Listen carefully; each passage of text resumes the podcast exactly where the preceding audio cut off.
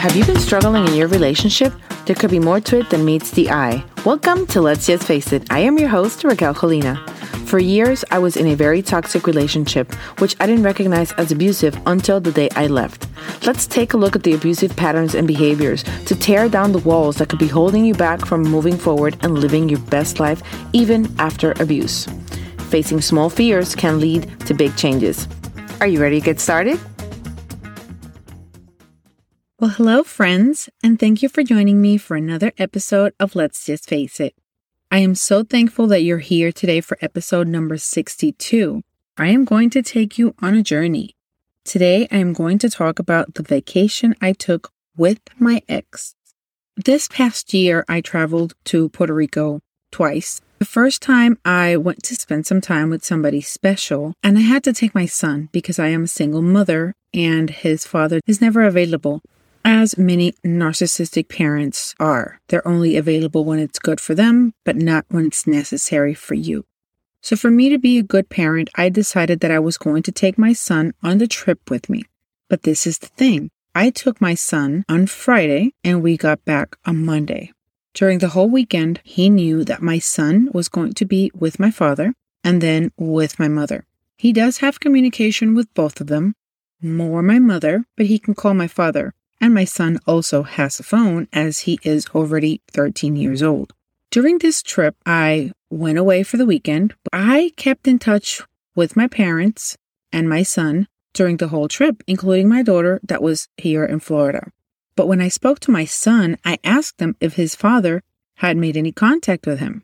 He had asked him to let him know what he was doing and how he was doing while he was over there, but never did he call him now, fast forward to December when we took a family trip. It was me, my daughter, my son, and my granddaughter. I was staying with my son at my father's house, and my daughter and the baby were staying with my mother. I was also going to spend some time with this special person, but this time around, he could call ahead of time and find out everything that I was doing. For the whole two weeks, my ex called my son approximately three times a day to ask him how he was, what he was doing, who he was with, and what kind of plans he had for the day. Every single day for two weeks, this man called his son not to find out how his son was doing, but to find out what we were doing and who we were with. And to be more clear, he didn't give a crap what his son was doing or where his son was. All he was trying to find out was what I was doing and who was I with. Because he didn't like the idea of this special person taking some time to be in my life. We left Puerto Rico on December 30th, and I have no idea the communication that my son and him has because I decided to step away for my own peace of mind and my peace that I was going to step away from the conversations with him. My son is already 13 years old. He can decide for himself whether he wants to spend a day with his father, whether he wants to sleep over, or he wants to spend a shorter time with him. Because I fought when we had 50 50 to get custody back, which it wasn't even about him spending time with his father. My issue was that the court decided to drag my name through the floor and give him 50% custody when he didn't have time to be with his son, who was spending time with my son, his new wife, which, by the way, lovely lady, but she's not me. She didn't have to be spending time with my son when I had the availability to spend time with my son and his father did not. That is something for another day, because I, for the life of me, can't understand how courts divide 50 50 just to screw up with the parents. But it does happen. I got full custody back from my son, not because I didn't want him to spend time with his father, which would be ideal, but I want to leave this up to him because my issues with his father are separate from his issues with his father. What bothered me about the 50 50 split in time for both of us was number one, the fact that he was never available to be there with his son. Number two was the fact that my son had no voice in the matter. My ex made it all to be the court said, the lawyer said. Never did he ask him what he wanted to do and when he wanted to do it. My son was split three days here and four days there, and vice versa. As soon as he was getting comfortable to be wherever he was, he was told to pick up and then start again. He never had a home. Because how can you say I live with mom or I live with dad when you have no place to call your own? In my case, it was totally unsupported and it was not in his best interest and it was not for the best of his mental health. He wasn't mad about the fact that he was split between mom and dad as much as he was furious because he had no choice in the matter. And the reason why I fought so hard to gain full custody of my son was for my son to be able to decide where he wanted to be, who he wanted to be with, and for how long. And for now, that is the way that it's working out for us. Before we continue, this podcast is brought to you by the Breakaway Journal. If you or anybody you know has left a toxic, abusive relationship, I can tell you from my own experience that it's very hard to heal when you don't know what broke you down. I created this journal where you will be traveling through the different stages of toxic, abusive relationships and the abuse that entangled you. Emotional and psychological abuse can affect you in more ways that you can imagine. It's necessary to dig deep to break through and finally break away from this toxic mentality. If this resonates with you or you know someone that this resonates with, just click in the show notes and it will take you directly to access the Breakaway Journal. Or send me a DM on Instagram for more details. I will put the link in the show notes below.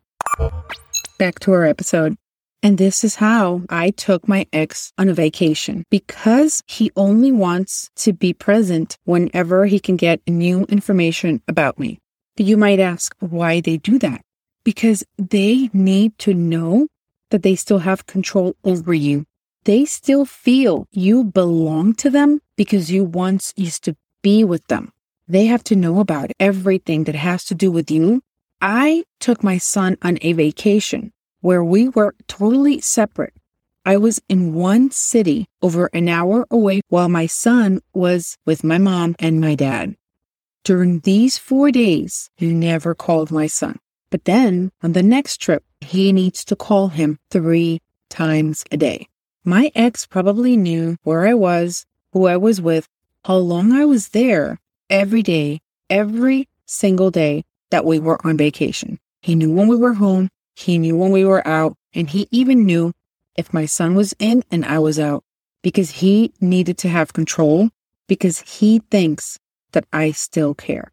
The funny thing is that we got back on December 30th, but it wasn't until January 7th that I heard him call my son and say, Happy New Year's. Seven days after New Year's, he calls him to say, Happy New Year's.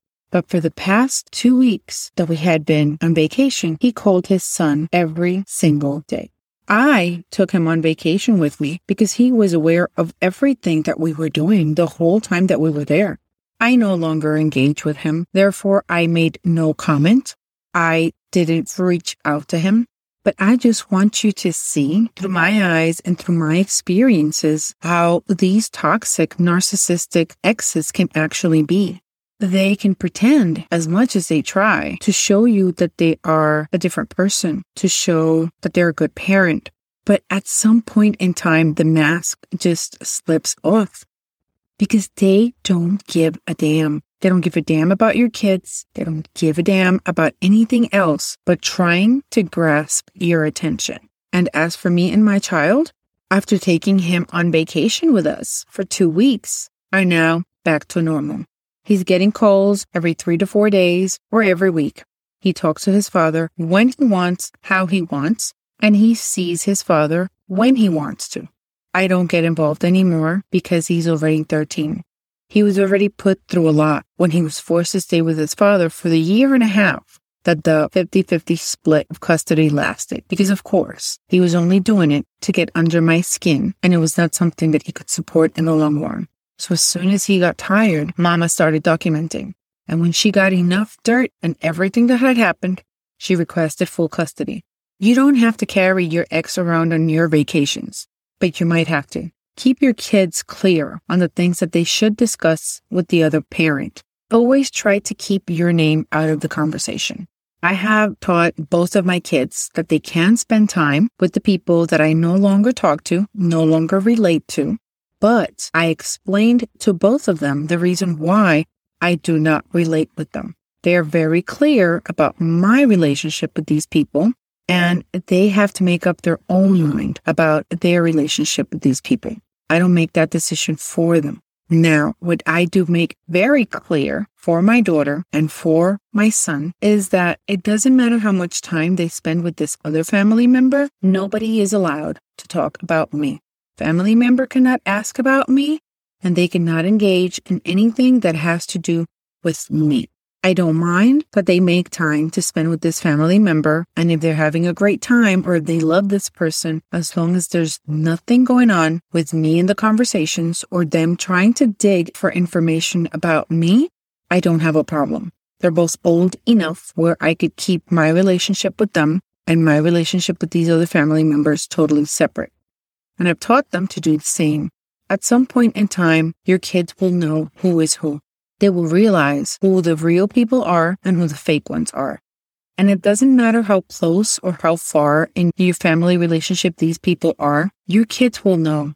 They'll be able to sense, even if they can't hear or see anything, they'll be able to sense. And when they get older, they'll be able to understand and recognize the different toxic abusive strategies and methods and ways of communications that they use towards you or the other people.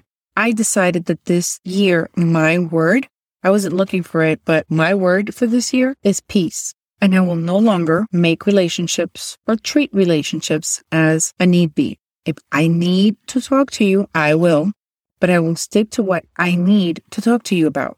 If I don't need to have a relationship with you and you don't sit well with me, then I won't. If you're having trouble with your ex trying to find out every single little thing that you're doing, it's up to you to teach your kids and the people around you not to share information about you.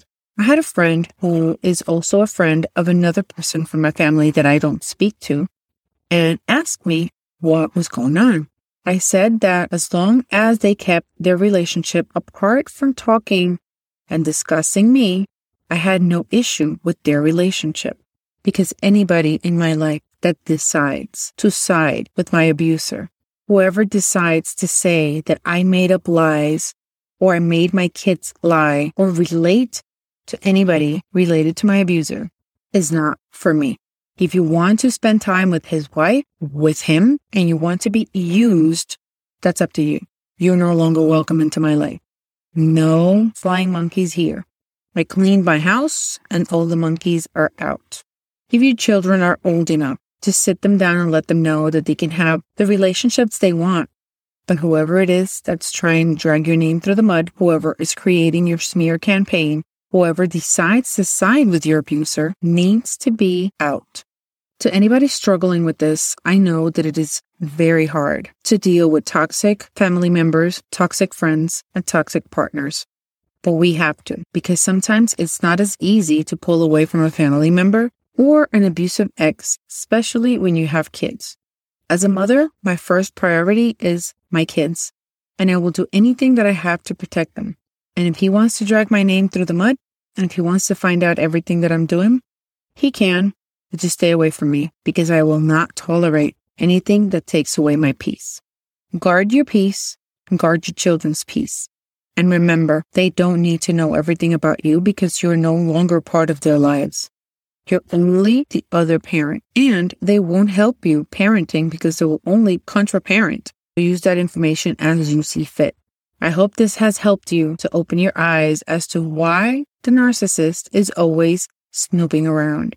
And this is the year I took my narcissistic ex on a vacation with me. If you want to find out some more information about doing one on one coaching sessions with me, you can send me a DM on the link that I'll be putting down in the show notes. Remember, sharing is caring, and please share this episode with somebody that you know that might be needing some advice. Sometimes they're even closer than you think. Thank you for listening. Have a great week. Don't forget to share this episode with a friend or a loved one that might need this information. This way, you will help me reach more people like you. Also, sign up for the email list at raquelcolina.com forward slash email. Don't forget, facing small fears can lead to big changes. Thank you for being here with me today. Have a blessed week.